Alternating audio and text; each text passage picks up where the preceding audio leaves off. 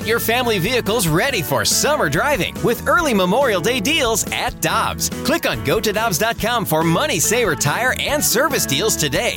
Dobbs, with 43 locations, real deals are always close by. It's only a kick, a jump, a block. It's only a serve. It's only a tackle, a run. It's only for the fans. After all, it's only pressure. You got this. Adidas.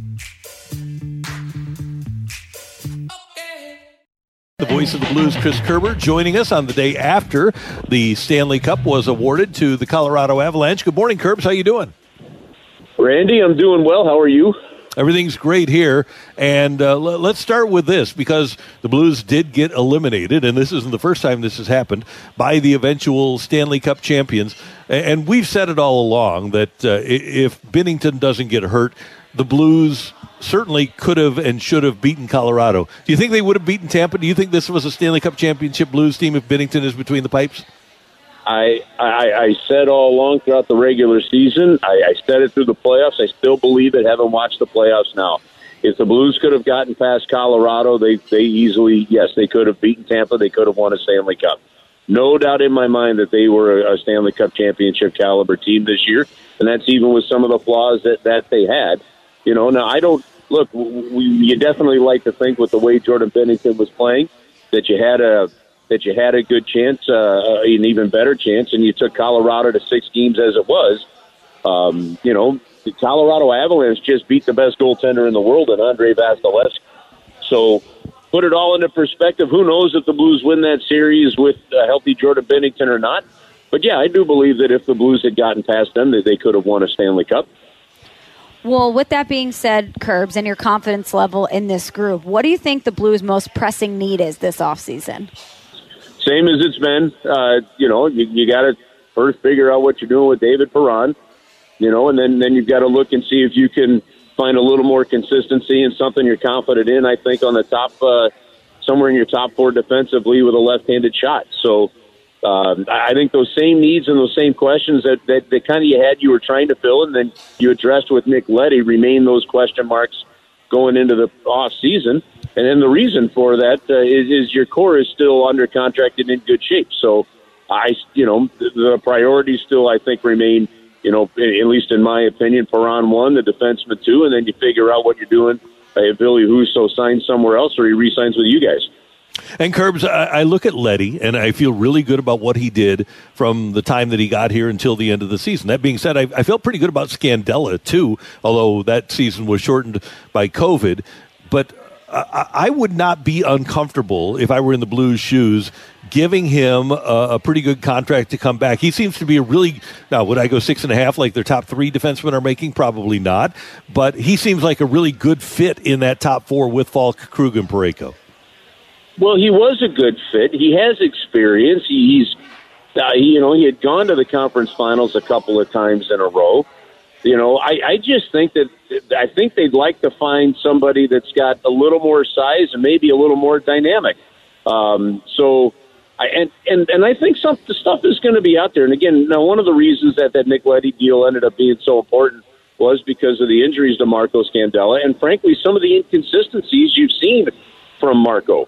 You know, so I don't know if they're completely confident saying, "Hey, we're fine if Marco's in our top four um, in right now," um, and I think we saw that as these playoffs went along. So clearly, you know that Doug Armstrong values defensive depth.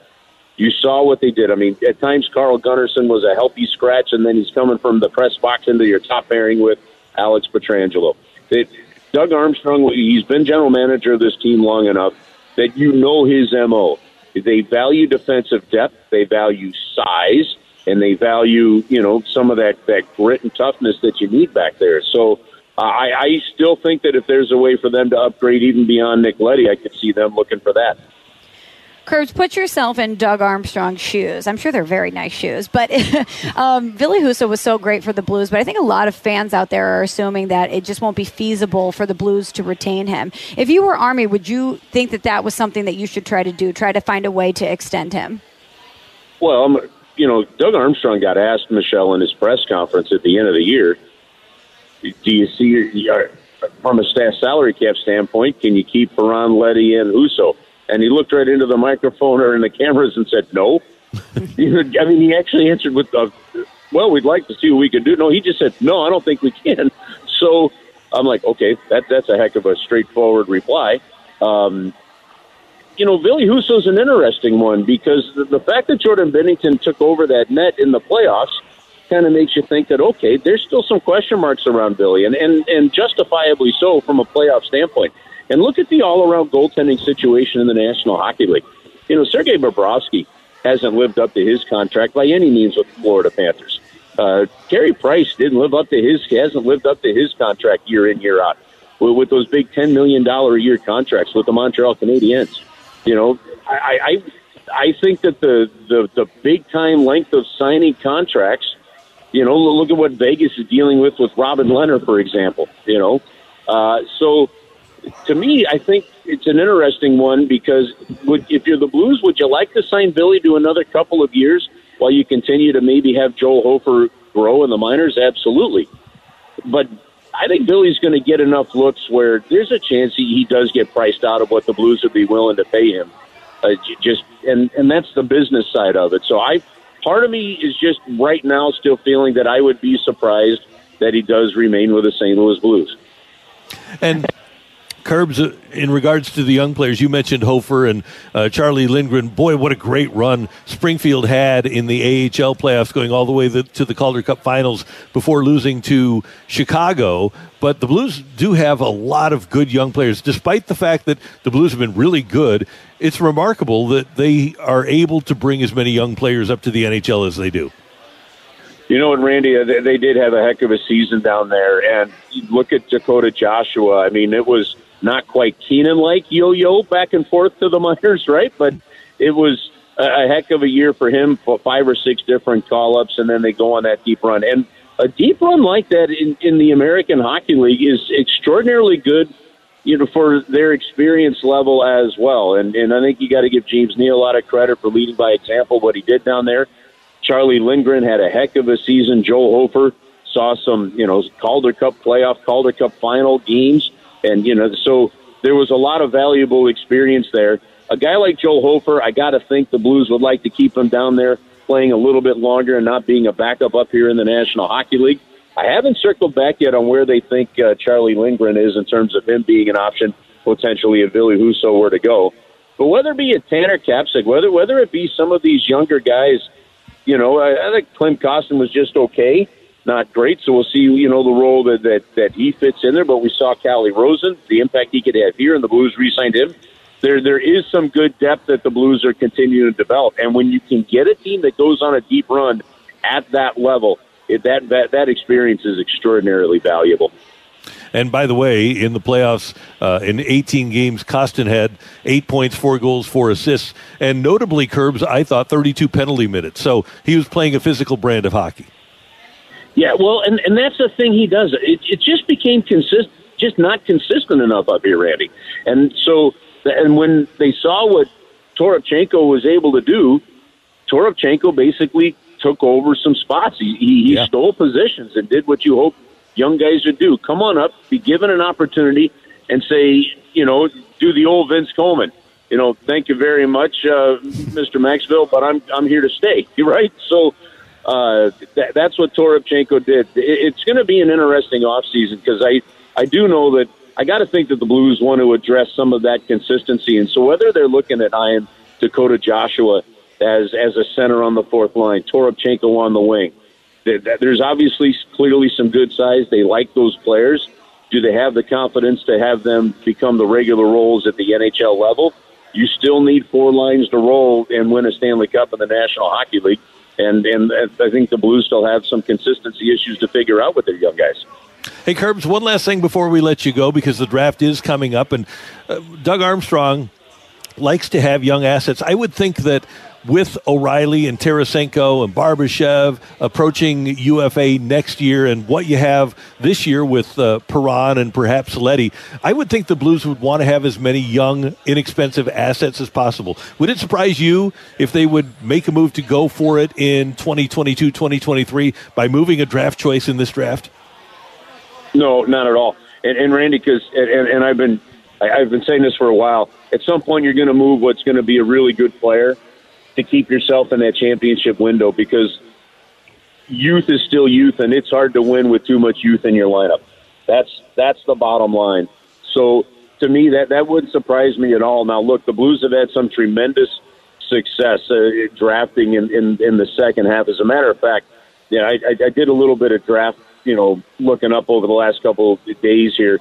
You know, since 2005, the Blues have had 18 first round draft picks. Erik Johnson was the 10th of those 18 picks that have won a cup, either with the Blues or with another team. Eller winning with Washington, for example. Cole winning with uh, Pittsburgh, a couple there with, with them. Uh, but e- even more importantly, you go back since Doug Armstrong took over in 2010, and you look at the drafting that he has done. There's been something like 79 total draft picks, 30 of which have played at least a game in the National Hockey League. But Randy, what's amazing to me is you go and you look at their first round picks, and of all the first round picks that they have taken, every single one but two has been impactful, either via trade to another team that's brought in a guy like Ryan O'Reilly, for example, Tage Thompson for Ryan O'Reilly, or they've won a Stanley Cup with the St. Louis Blues, and so there there is tremendous value, and the Blues have been excellent at finding good players from 15 on in the NHL draft, and so that I, I, that's why I still think that it's important to watch what the Blues do here because it's okay if they trade down, maybe they trade up, maybe they trade that first round pick for a player. But when you look at the success they've had in the second and the third rounds with the Jordan Kyrou's, with the Colton Parayko's, the Joel Edmondsons, the the Jordan Binningtons, and that list goes on and on.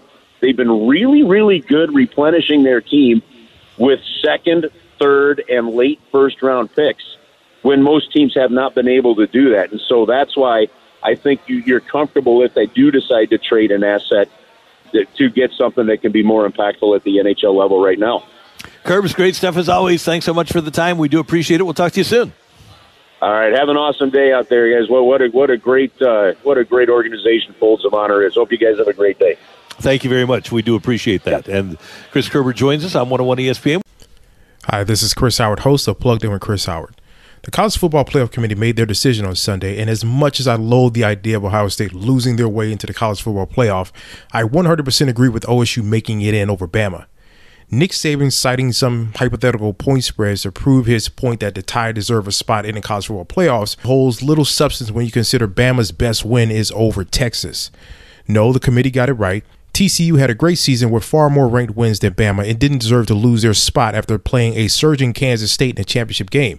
And Ohio State, while not playing some of their best ball later in the season, was still 12 0 until they came face to face with my Wolverines. While the college football playoff system isn't nowhere near as good as it could be, it's better than what we had. And in a few years, it will be better for all of college football. Hi, this is Chris Howard, host of Plugged In with Chris Howard. Get the latest odds and trends for every professional and amateur league out there. From football to basketball to soccer and esports, we've got it all at betonline.net. And if you love sports podcasts, you can find those at BetOnline as well. And don't forget BetOnline for the NHL, MMA, boxing, and golf. Head to the website today or use your mobile device to learn more. BetOnline, where the game starts.